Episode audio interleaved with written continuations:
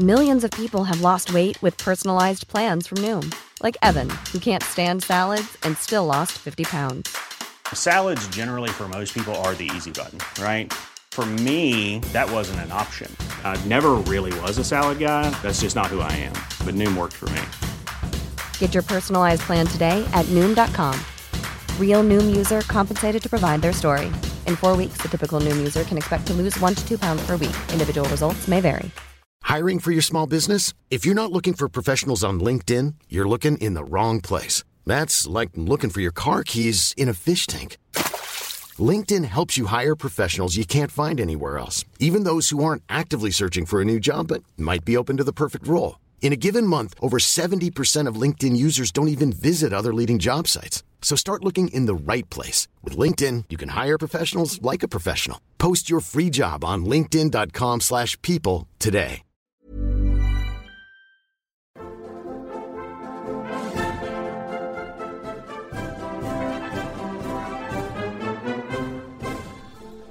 Welcome to the Gilded Age and Progressive Era, a podcast about the United States and the world in the late 19th and early 20th centuries. I'm your host, Michael Patrick Cullinane. University presidents of the Gilded Age wielded enormous power. And I know people of today will probably think that the same is true of our time, that there's this sort of the good, the bad, and the ugly of university presidents. You can think of Leon Botstein, Mordecai Johnson, Larry Summers, Bob Jones, Gordon Gee, and I'll let you put them into their respective boxes. But back in the Gilded Age, the presidents of universities saw the governance of their institution as being as significant to that of a state governor governing the state or a senator. Woodrow Wilson of Princeton would go on to become president of the United States, and Nicholas Murray Butler of Columbia would run for vice president and president, losing both times. Jacob Gould Schurman of Cornell was an important diplomatic ambassador. Charles Eliot of Harvard, David Starr Jordan of Stanford, G. Stanley Hall of Clark University, all of them had side hustles as public intellectuals and social commentators. And among this class of Gilded Age presidents of universities is the rather obscure Daniel Coit Gilman of Johns Hopkins University. Gilman had a really interesting career. He helped found the Sheffield Scientific School at Yale University and then served as the second president of the University of California, Berkeley, and then, as I mentioned, the first president of Johns Hopkins University. He also became the first president of the Carnegie Institution. So that's a pretty impressive CV, but there is so much more to discuss here, including, I think, the man's incredible facial hair. He's got these mutton chop whiskers that stretch the length of his face and neck, a little bit like Chester A. Arthur's. Today, I am speaking with one of the veterans of higher education leadership who knows more about Gilman than anyone else because he's just written a biography on the man. It's the president of Coastal Carolina University, Michael T. Benson, and the book is called Daniel Coit Gilman and the Birth of the American Research University. No better person to write this book than Mike Benson because he has worked in university administration for decades as president of Eastern Kentucky University, Southern Utah University, and Snow College. In addition, of course, to his latest position and he has studied at Brigham Young University, Oxford University in the UK. He's played college basketball at both. He's a historian by training, and no doubt that has helped him write the biography, but probably, I think, I'm just speculating here, made him a better leader in higher education, which is something I would say, of course, but no doubt also true. Welcome to the show, Mike. Thank you very much, Michael. Great to uh, be with you. So this is a, a, university president writing about another university president, and I, I can't wait to get into this this story because it's it's a fantastic one uh, about Daniel Coit Gilman. But I'm going to take a detour because that's what you did in your book at the outset with the introduction. You take a detour. Gilman is, of course, the, uh, the the subject of the book. He's the president of Johns Hopkins University. But as the name of the university suggests, there's another person who made this an important institution.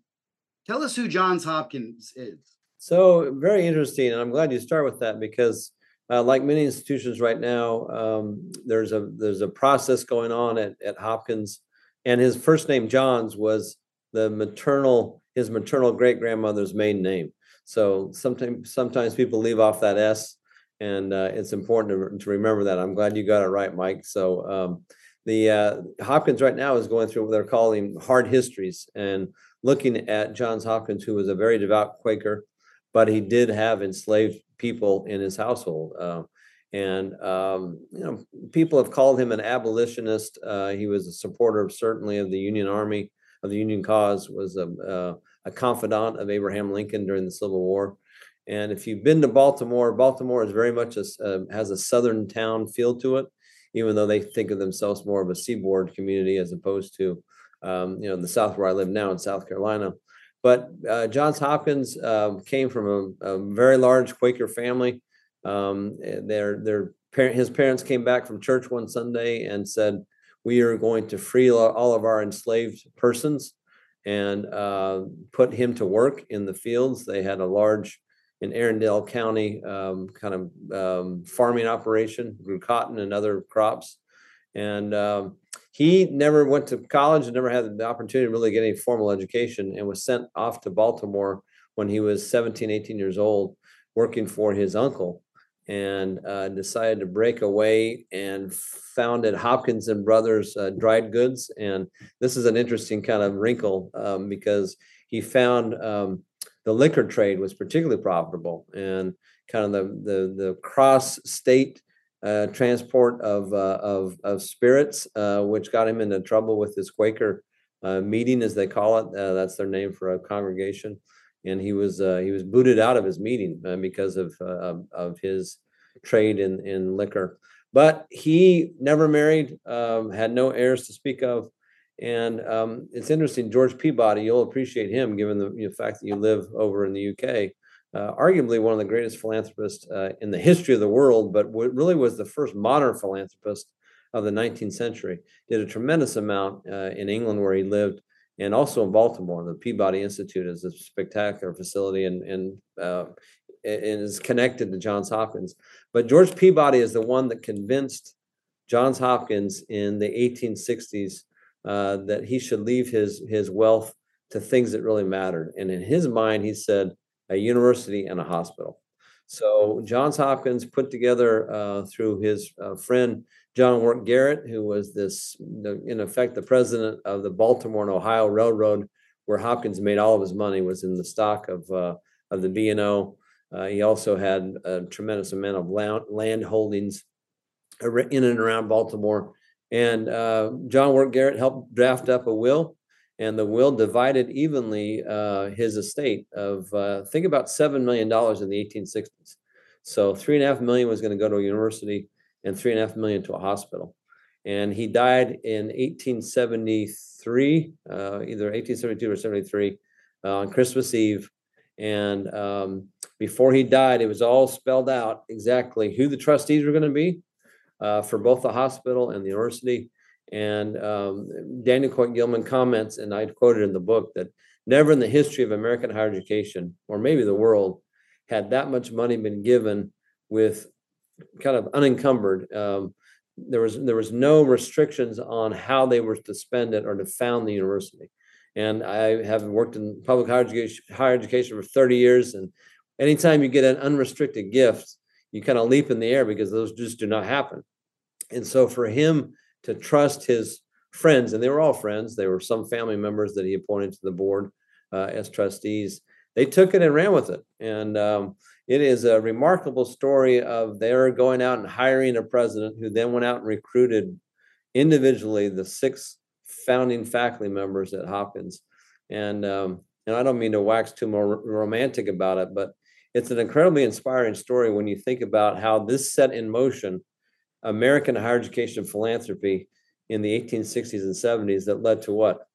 Uh, you had Cornell University founded, you had uh, Clark University, you had the Rockefellers found the University of Chicago, you had the Stanfords go all the way out to Palo Alto, where they were from, and found Stanford University. So this began in many ways a um, kind of this this ripple effect um, of the first significant gift to higher education in America uh, that had never been seen before, and that's where that's Johns Hopkins. So um, the, the, the amazing thing too was the university got started. It was based on, um, on Baltimore and Ohio railroad stock, which kind of ebbed and flowed. And then he did the three and a half million dollars for the hospital, which was opened in 1889, and that was followed with the medical school. So I hope we have a chance to get into a little bit about the first teaching hospital in America, and the fact that the, the medical school uh, was the most rigorous. Uh, if people want to get a medical degree in the 19th century, they did not stay in America. They went to Germany, they went to England, they went to France, particularly Germany.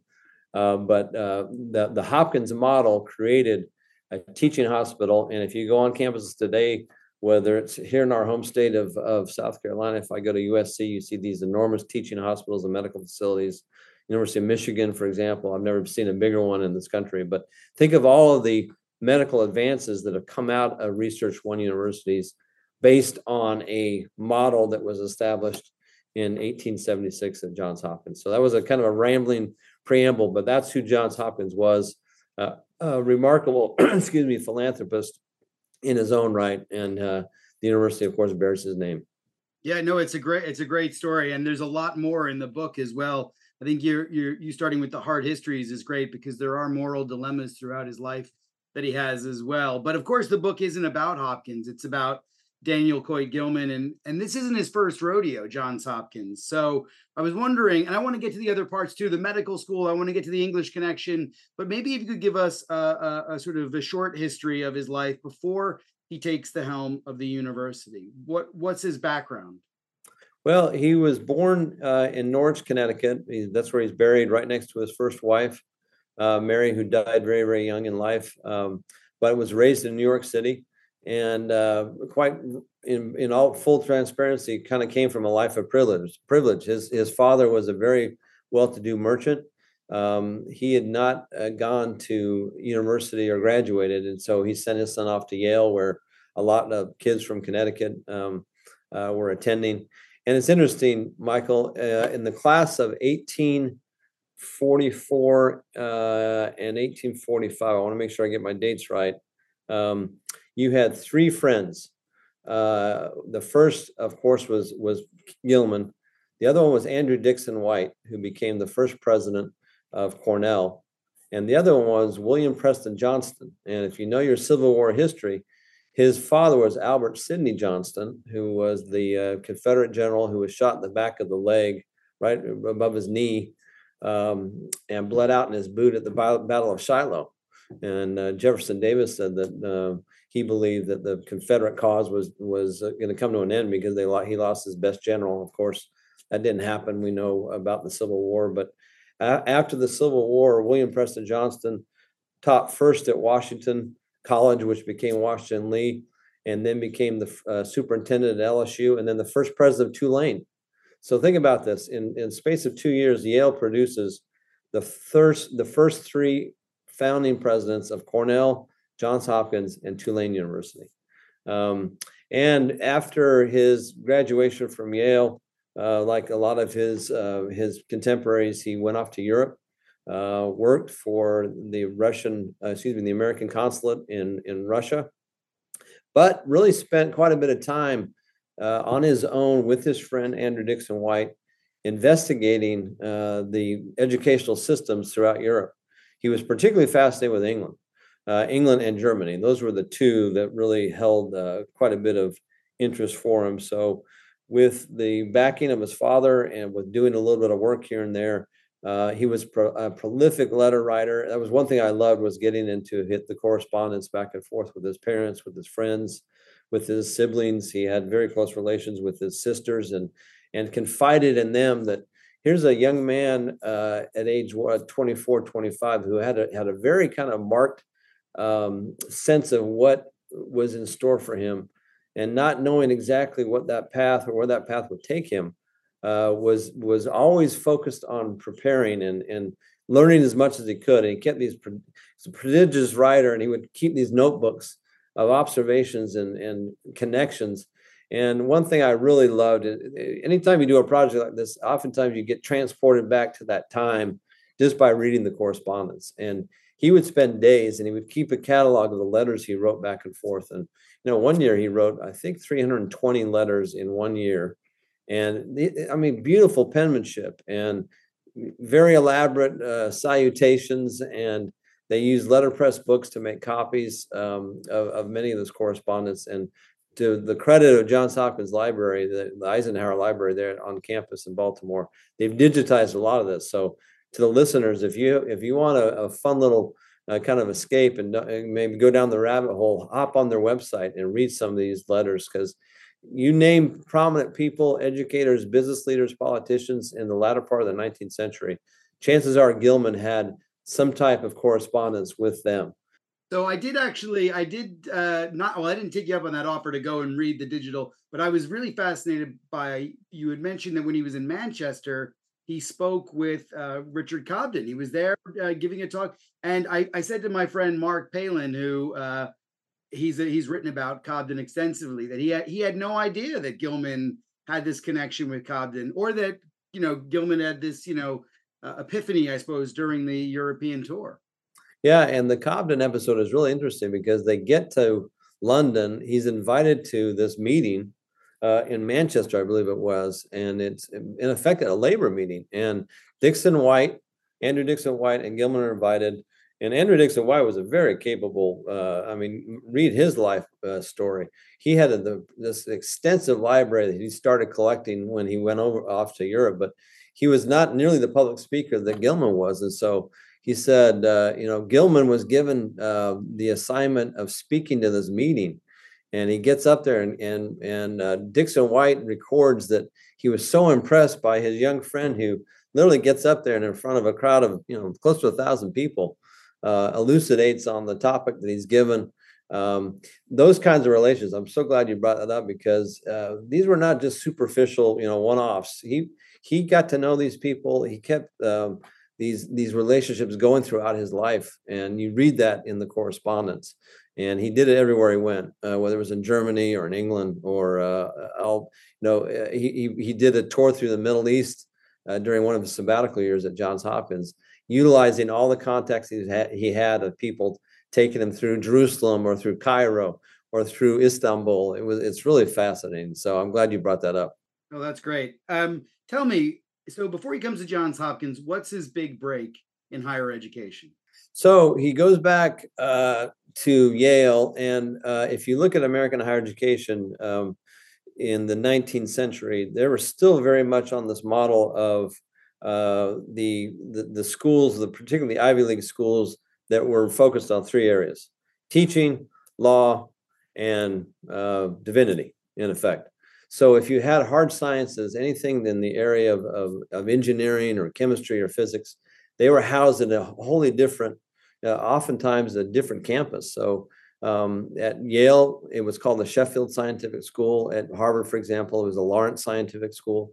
So he gets a job uh, first as the librarian, uh, assistant librarian at Yale, not the Sterling Library that you see today, but uh, much more humble circumstances or, or a, a edifice at that time, but really becomes uh, committed to a an educational experience in America that melded the liberal arts, the traditional liberal arts, with the scientific disciplines, what you may call the applied sciences, which they were called at the time, and um, really became committed to to ensuring that those were not mutually exclusive, but that universities were built on a model where you could study both and uh, one did not uh, necessitate ignoring the other. So um, he does that for a while. Uh, his his reputation grows uh, quite considerably. Here's another relationship. Becomes very good friends with uh, Justin Morrill, the senator from Vermont, and is the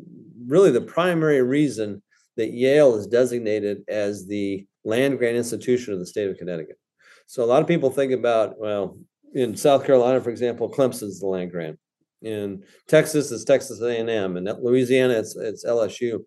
Uh, you had three private schools on the East Coast that convinced the federal government that they should be considered a land grant, and got that in effect land grant scrip that created uh, these enormous endowments to to fund education at MIT, at Cornell and at uh, Yale. Yale eventually had to cede to uh, a legislative demand in the, the 1890s. The University of Connecticut became the land grant institution. So as as Gilman is doing all these things, his reputation is now starting to grow, and he gets recruited uh, to be the president at, at, the University of California, the first president. Um, his wife had recently passed away. Uh, his daughter, his oldest daughter, was not well uh, physically, so he turned down the offer. Uh, he really, in full disclosure, he wanted to be the president of Yale. his alma mater, and they went with another candidate. Uh, he kind of went into a, a, funk in his life a little bit. Uh, I mean, think about your your your own life, or think about my life. Your your spouse dies. You're all by yourself. You have two daughters to raise. You don't get your dream job. So California comes calling again, and he thinks this is maybe my chance to to break out and to. His daughter um, had a respiratory challenge, and so the doctor said maybe the climate out in California would be better.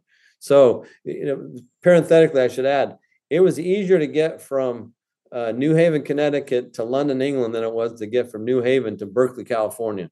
And he goes, he takes a train, Michael, all the way out to Berkeley, uh, to Oakland to uh, to do and kind of his own investigation of, of the opportunity.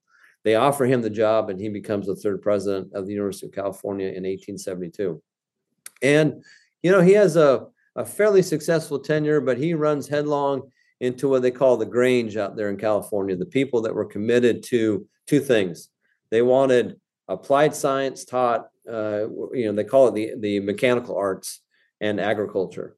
And so here was this kind of uh, well born, well bred uh, Brahmin from Connecticut coming out there and telling them that they needed to focus on the liberal arts and uh, make sure the literature and English and music and philosophy were taught.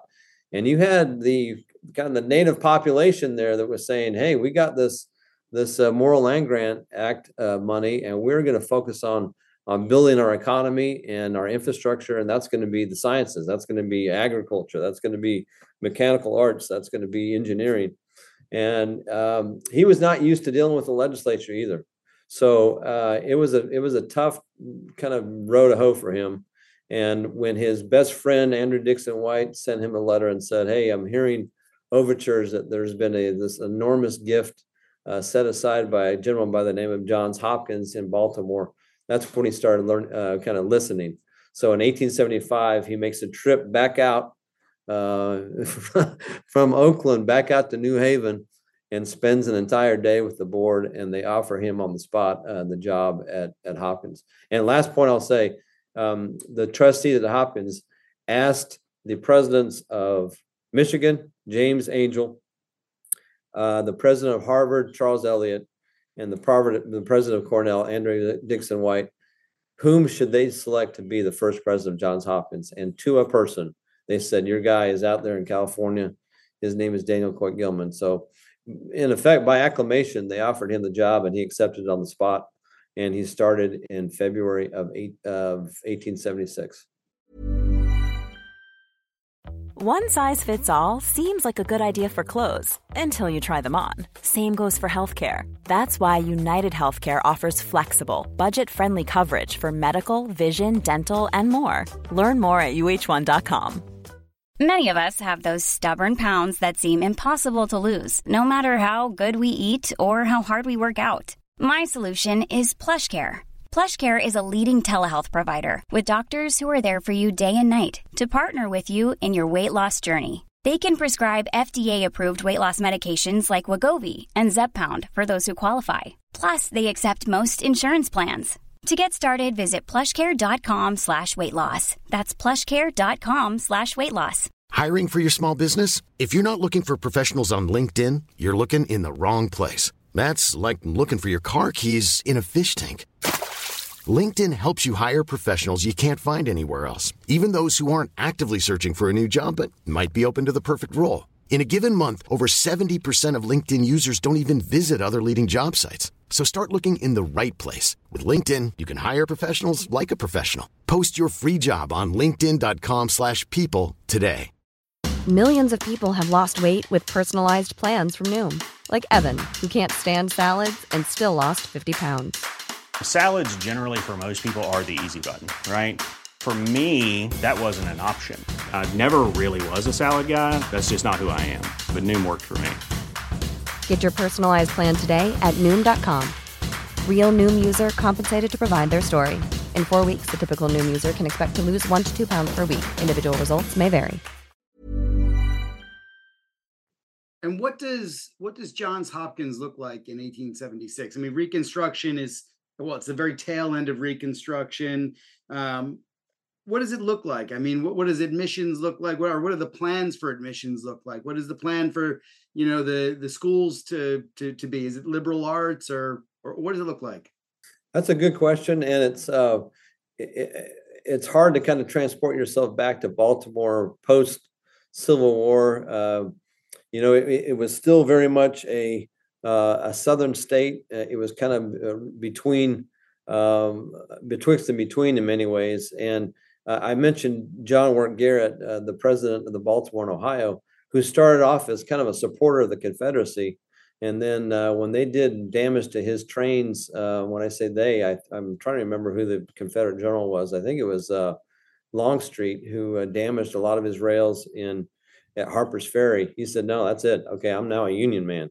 And he became very close with Ulysses S. Grant and President Lincoln. So um, in some ways, Baltimore uh, was still trying to figure out where it fit in in Reconstruction, and so for a gift to happen uh, from Johns Hopkins in 1869 is when he put his will together, and then it come to fruition 1872, 1873.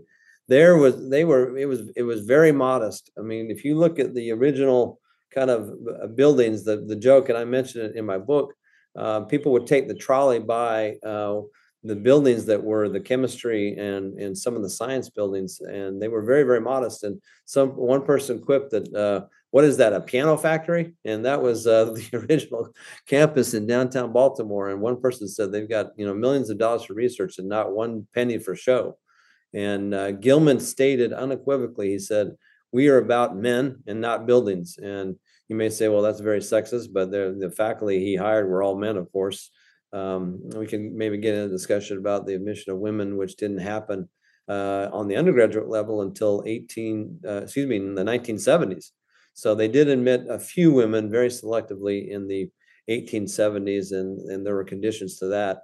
Uh, but just for graduate school. So, if you think about the the faculty he recruited, even the graduate students he recruited, many of whom had come from these bucolic uh, settings along the East Coast with quads and beautiful chapels and, and leafy greens and all that sort of thing. Uh, and here they are in downtown gritty Baltimore. And it wasn't until the 19 teens, 1920s that they moved to what's the president uh, the present site of the Homewood campus. So it was very, very kind of uh, Spartan. And um, whatever resources they had, Gilman put into people, and he put into fitting out their their lab equipment and fitting out their labs. And that was his that was his number one priority. Well, I think it's interesting that you bring up admissions, um, not just for women, but I also want to talk about minorities as well, because in the book you point out that California had allowed female undergrads when Gilman was president of Berkeley, uh, but Hopkins didn't. Um, but they do admit African Americans, right? I mean, how did the admissions policies work specifically around those two uh, those two uh, groups? So in my book, I take an entire chapter on the California tenure. And as he's leaving, he presents to the Board of Regents basically a 50 or 60 page synopsis of his tenure. And one of the things he's most proud of is that women were admitted on the same level with the same requirements as men. And he states uh, very kind of unashamedly that the female students were better students than the males. And uh, that so California was was in many ways far uh, advanced of some of the East Coast schools. Now Cornell admitted uh, female students early on. Uh, I came from Kentucky, where you had down the road from our college at, at Eastern Kentucky, Berea College, which in the 1850s was coeducational and uh, and had African American students, which was unheard of in the South, uh, as you can appreciate. So California, in many ways, was uh, I think a harbinger of what he wanted to do uh, at Hopkins, but in point of fact, he ran into real stiff opposition from board members. Uh, and the irony, Michael, is that there were four board members that had four daughters, all of whom who wanted to go to Hopkins, and none of them were admitted.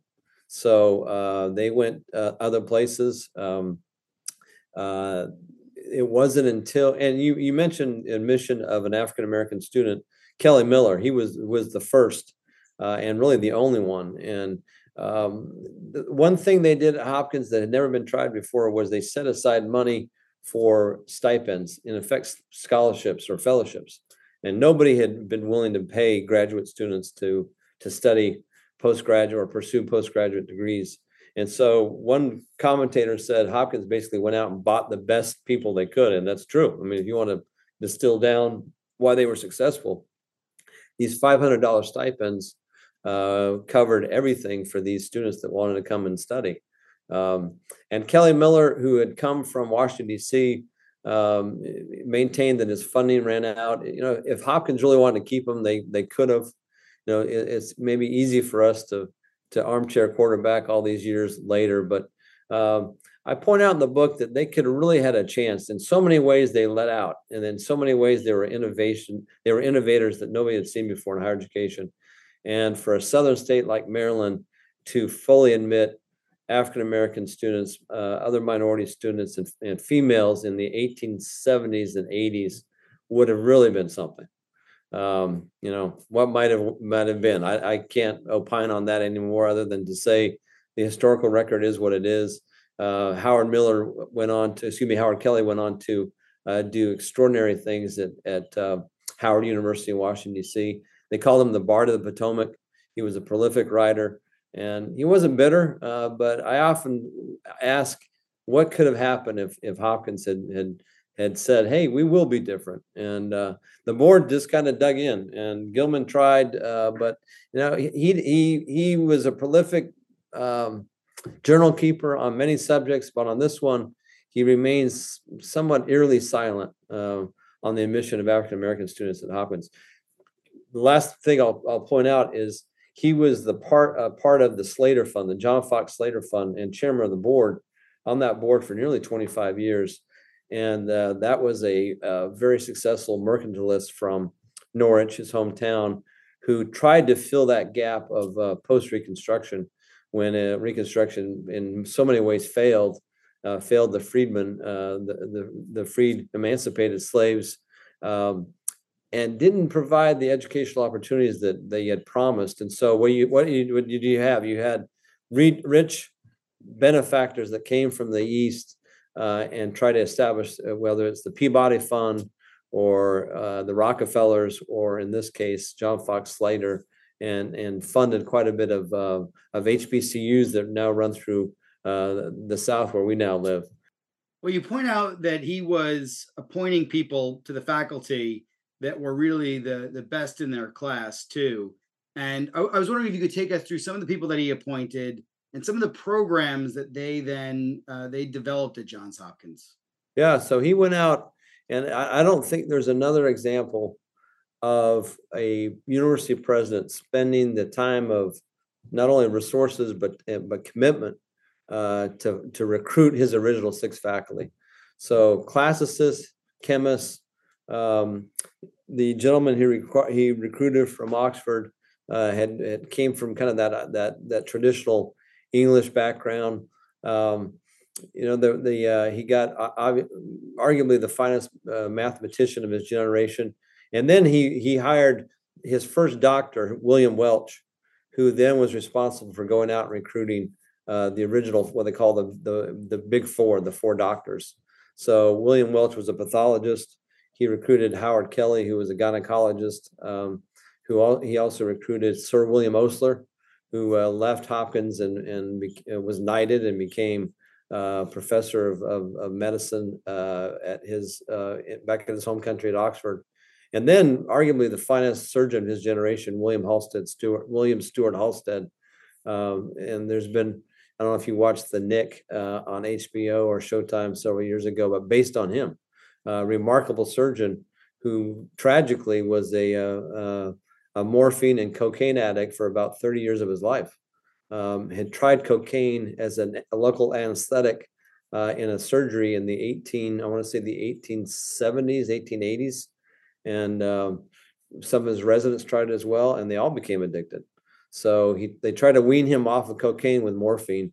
And uh, you think about what he was able to do, and I don't have time to go into some of the things that he did, but you know, one good example, um, he married a woman named Carolyn Hampton, who ironically was the granddaughter of Wade Hampton here in South Carolina, the Confederate general, who was a nurse in New York City, and he was a stickler for cleanliness in his surgical space in his lab, and so. Um, I don't know what kind of acid it was, but he required everybody to scrub in uh, and use this acid to clean their hands, and it was destroying her her skin, Carolyn Hampton's skin. And she said, "Look, unless you come up with a different way, I'm you know I'm I'm not doing this anymore." So after that particular that uh, procedure, he goes down the street in New York and meets with his friends at Goodyear Tire and Rubber, and has them develop the very first set of plastic gloves uh, that had a you know a thing they could kind of cordon off at the wrist, tie off at the wrist, and he takes them back to uh, Carolyn and says, "Will this work?" And she puts them on, and that that was the start of of surgical rubber gloves that uh, now are are just de rigueur. I mean, you see them everywhere, but you know things like that. I mean, the fact that he he did emergency gallbladder surgery on his mother on the kitchen table. Uh, he saved his his sister's life, who was dying in childbirth, by giving her a blood transfusion from his own arm. Uh, I mean, he did things that were just unheard of. And it was that kind of talent that Gilman recruited um, uh, the classicists, the chemists, um, the, the historians. Um, uh, they all came to Hopkins because there was this the allure of study was the primary focus. There wasn't politics to speak of. This was a brand new university with an absolutely clean slate. And the idea was you were you were going to be expected to do your best work and you were going to be supported.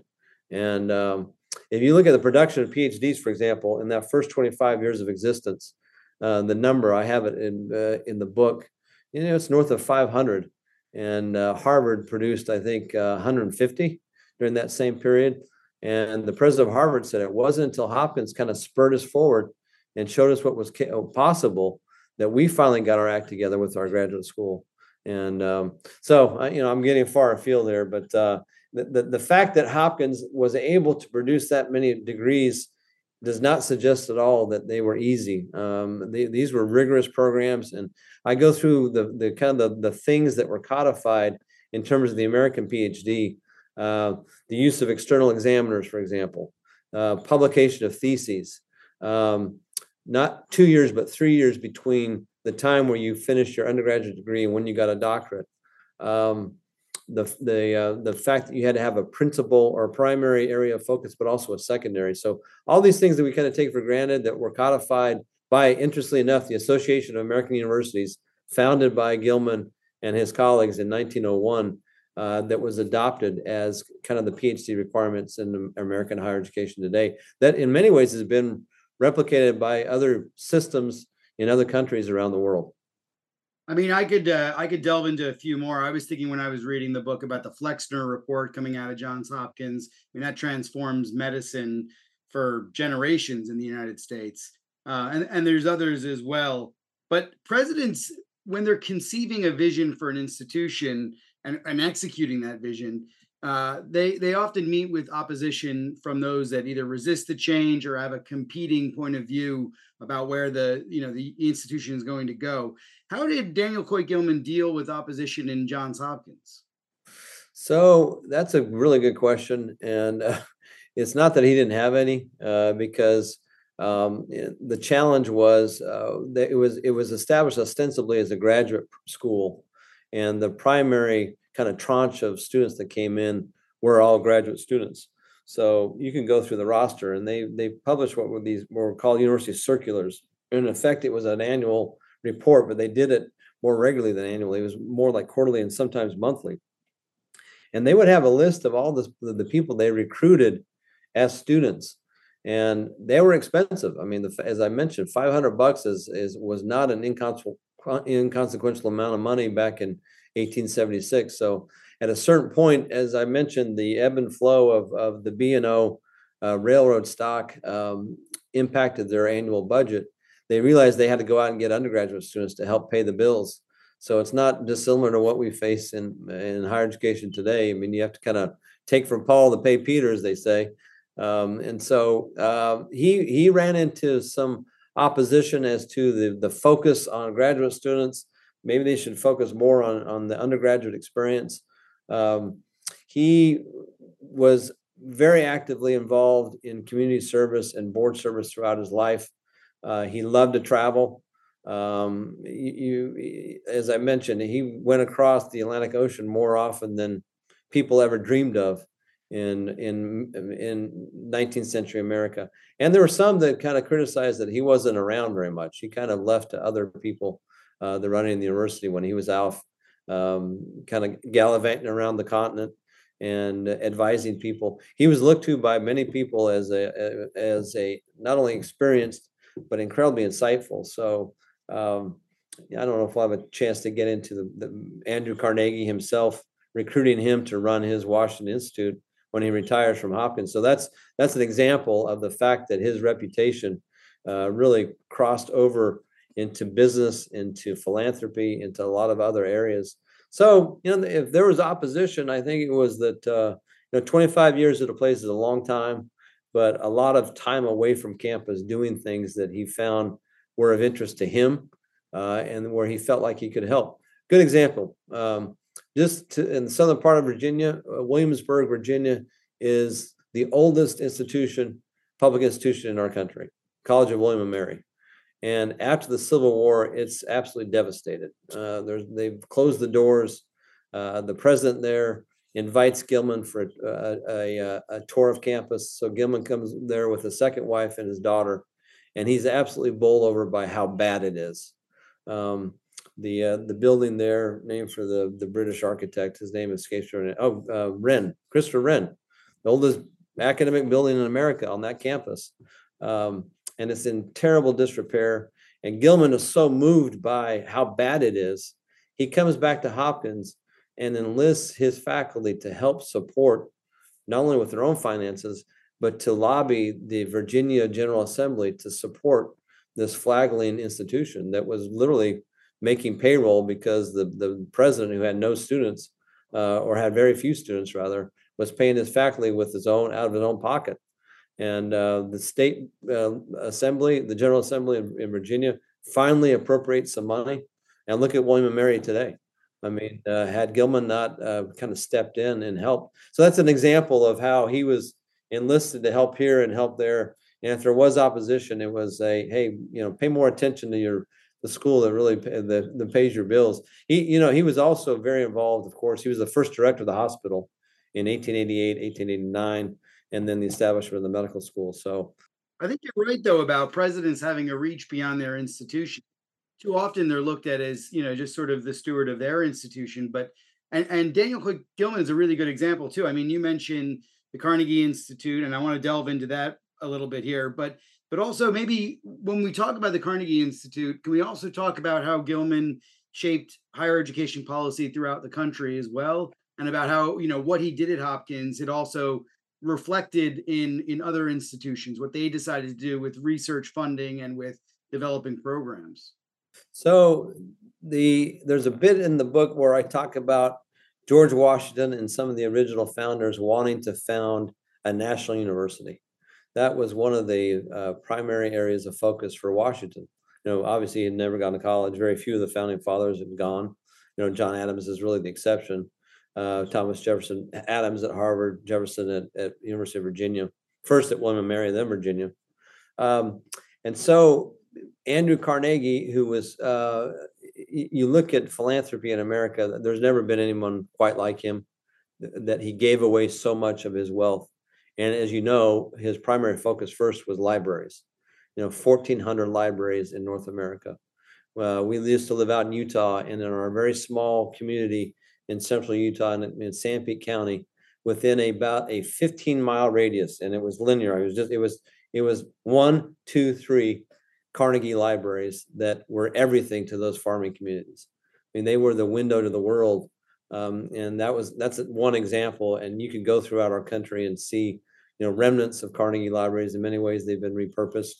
Um, go to Washington D.C. The new Apple Store in, in D.C. is an old Carnegie library, and uh, they spared no expense to state, you know, save some of the the original architecture. But you know, think about that. I mean, the the the fact that that the this incredibly wealthy man, the world's wealthy wealthiest man at the time, uh, did that and then he he was convinced by Andrew Dickson White, interestingly enough, uh, to found this institution that um, short of a national university, and there were some people that were pushing to put a national university in Washington D.C. that would be focused on on research.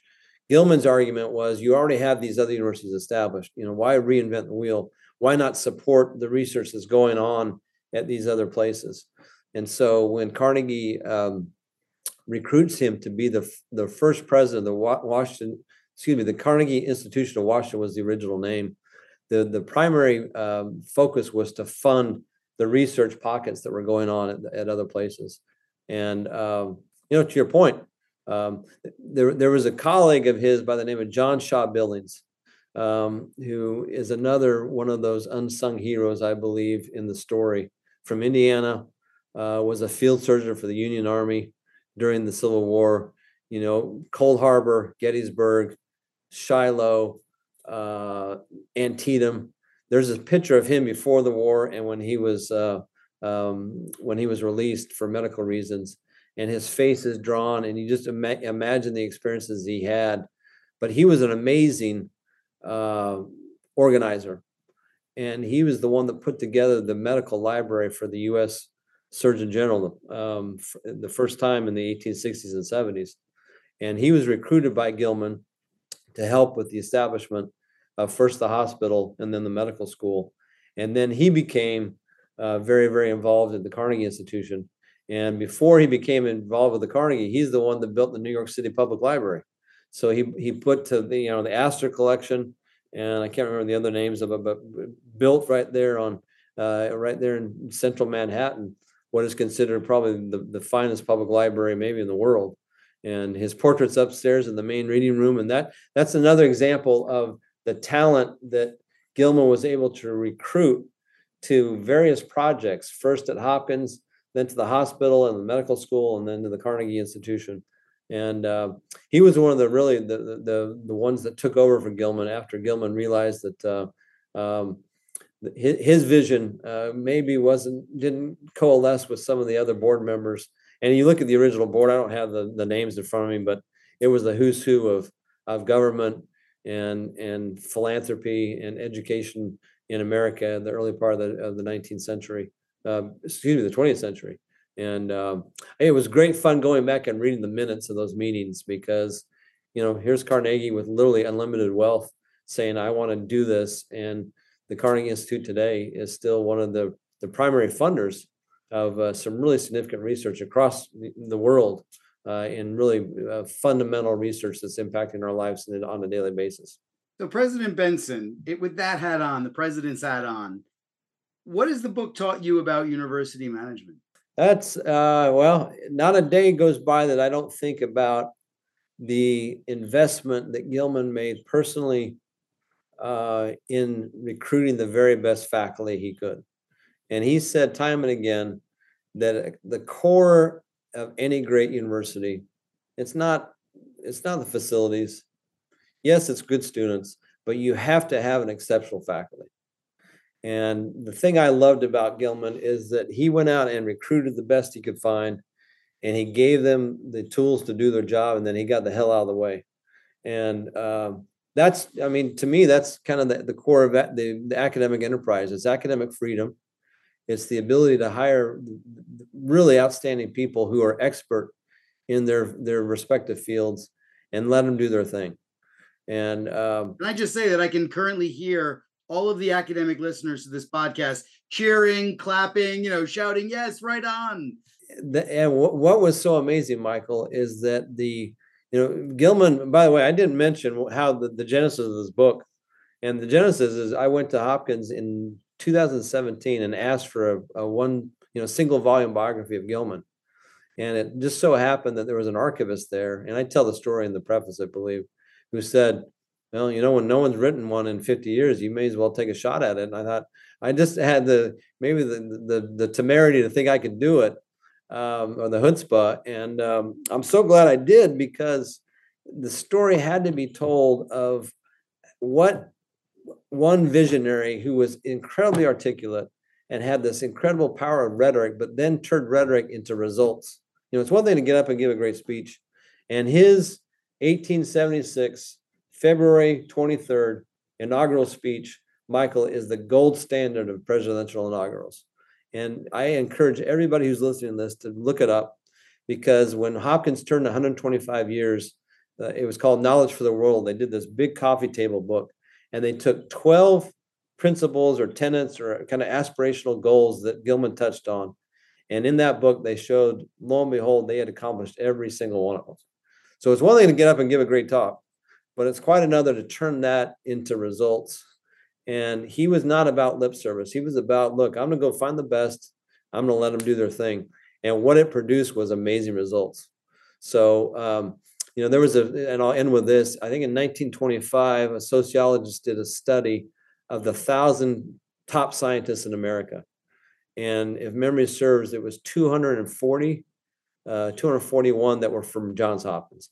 So they came out of this kind of nascent university from 1876 that had, you know, Harvard had a 240 year head start on them and produced these amazing scientists that then out went out and populated universities across the world uh, in effect. And uh, I, think they took a bit of, I hope they took a bit of Gilman with them, that the academic enterprise is about uh, supporting faculty in their endeavors. And when you do that, wonderful things can happen. And that's exactly what happened to Hopkins.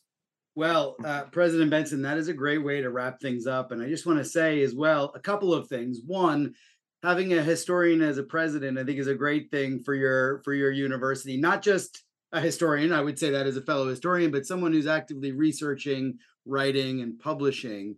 Um, and, naturally, what one that that uh, dovetails nicely with the work that you do anyway.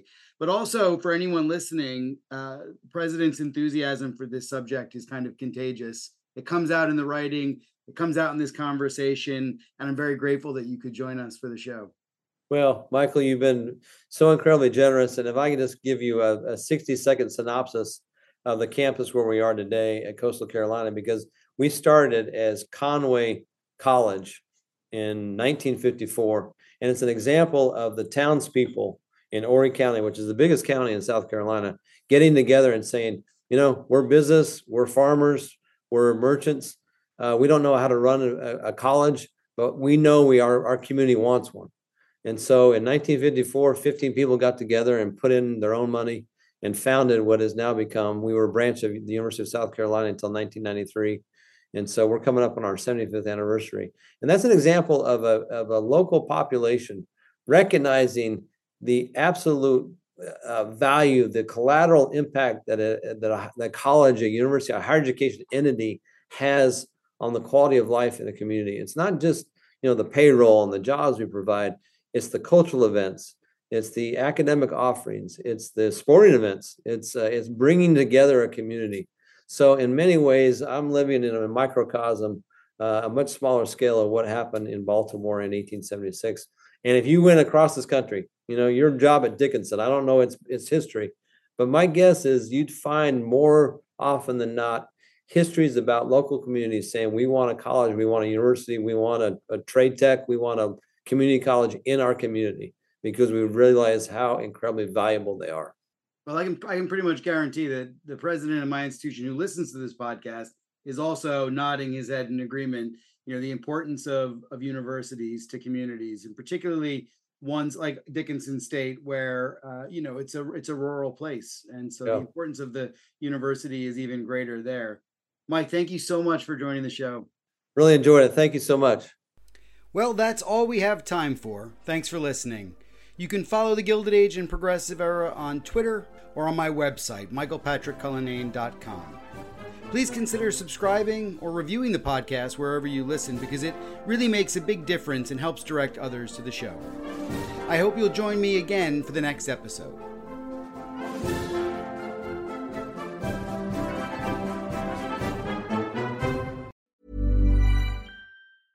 Even when we're on a budget, we still deserve nice things. Quince is a place to scoop up stunning high end goods for 50 to 80% less than similar brands. They have buttery soft cashmere sweaters starting at $50, luxurious Italian leather bags, and so much more. Plus, Quince only works with factories that use safe, ethical, and responsible manufacturing. Get the high-end goods you'll love without the high price tag with Quince. Go to quince.com/style for free shipping and 365-day returns.